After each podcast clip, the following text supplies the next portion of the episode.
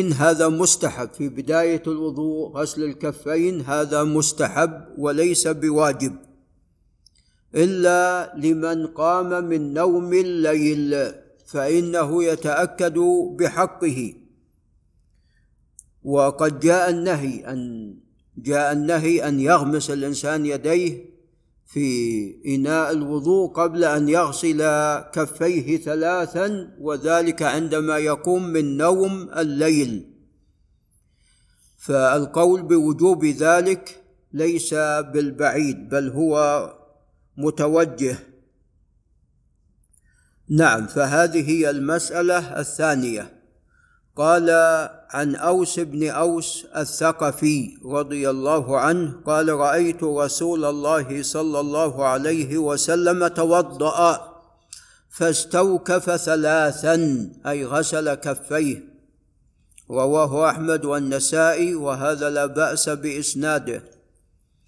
قال وعن أبي هريرة رضي الله تعالى عنه أن الرسول صلى الله عليه وسلم قال إذا استيقظ أحدكم من نومه وفي, رو وفي رواية نوم الليل كما سوف يأتي فلا يغمس يده حتى يغسلها ثلاثا فإنه لا يدري أين باتت يده. فهذه هي العلة في غسل الكفين أو في تأكيد غسل الكفين لمن قام من نوم الليل. لا يدري أين باتت يده. وأحسن ما قيل في ذلك ما جاء عن عن حفيد المصنف وهو أبو العباس بن تيمية رحمه الله. قال من بيات الأرواح الخبيثة لأنه في الحديث الصحيح إذا استيقظ أحدكم أيضا من نوم الليل فليستنشق الماء بمنخريه ثلاثا فإن الشيطان يبيت على خيشومه. فهنا والله أعلم قد يكون أيضا الأرواح الخبيثة باتت على يده. نعم. قال رواه الجماعة يعني أحمد والبخاري ومسلم وأصحاب السنن. قال إن إلا أن البخاري لم يذكر العدد. وفي لفظ الترمذي وابن ماجه إذا استيقظ أحدكم من الليل. وهذه قد ساق الإمام مسلم إسنادها ولكن لم يسق متنها. وقال بعض أهل العلم أيضا في قوله فإنه لا يدري أين باتت يده البيات لا يكون إلا من نوم الليل. نعم. وعليه فإن الوضوء على ثلاثة أقسام. لعل الشيخ أحمد العسيري ينتبه. الوضوء على ثلاثة أقسام. القسم الأول وضوء القائم من نوم الليل والثاني وضوء المحدث. والثالث وضوء من لم يحدث. فوضوء القائم من نوم الليل يتأكد في حقه أمران غسل الكفين ثلاثا قبل أن يتمضمض. وبعض أهل العلم ذهب إلى الوجوب وهذا متجه. نعم.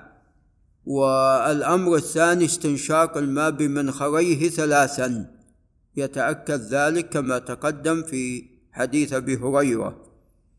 نعم وأما وضوء المحدث والذي يعني لم يقم من نوم الليل ولكنه محدث فغسل الكفين سنة في حقه وليس بواجب ويكفيه مرة واحدة يستنثر.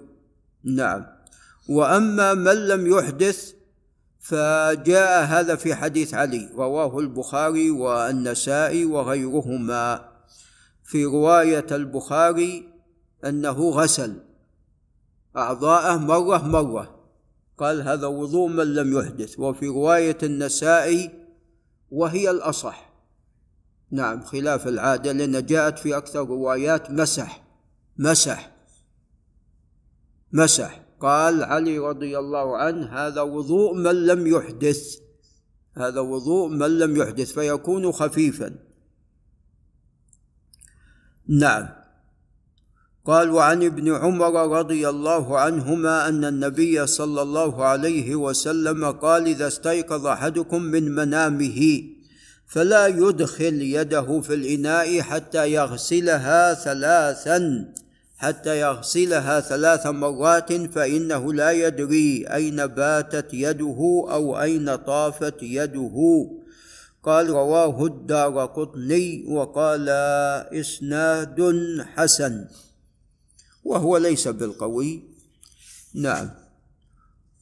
وقد اختلف يعني في بعض أحكام الدار قطني في كتابه السنن. هل هي من أحكامه أو من أحكام غيره؟ يعني في بعضها. وفيها لأن فيها بعض التساهل. نعم بخلاف كلامه في العلل.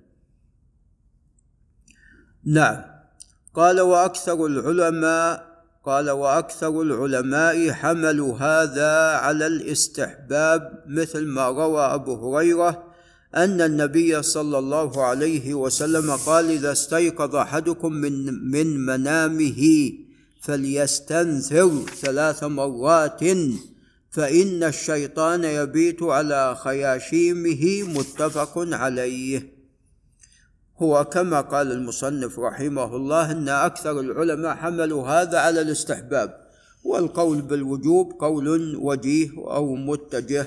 نعم ولعل نقف عند هنا. هذا وبالله تعالى التوفيق.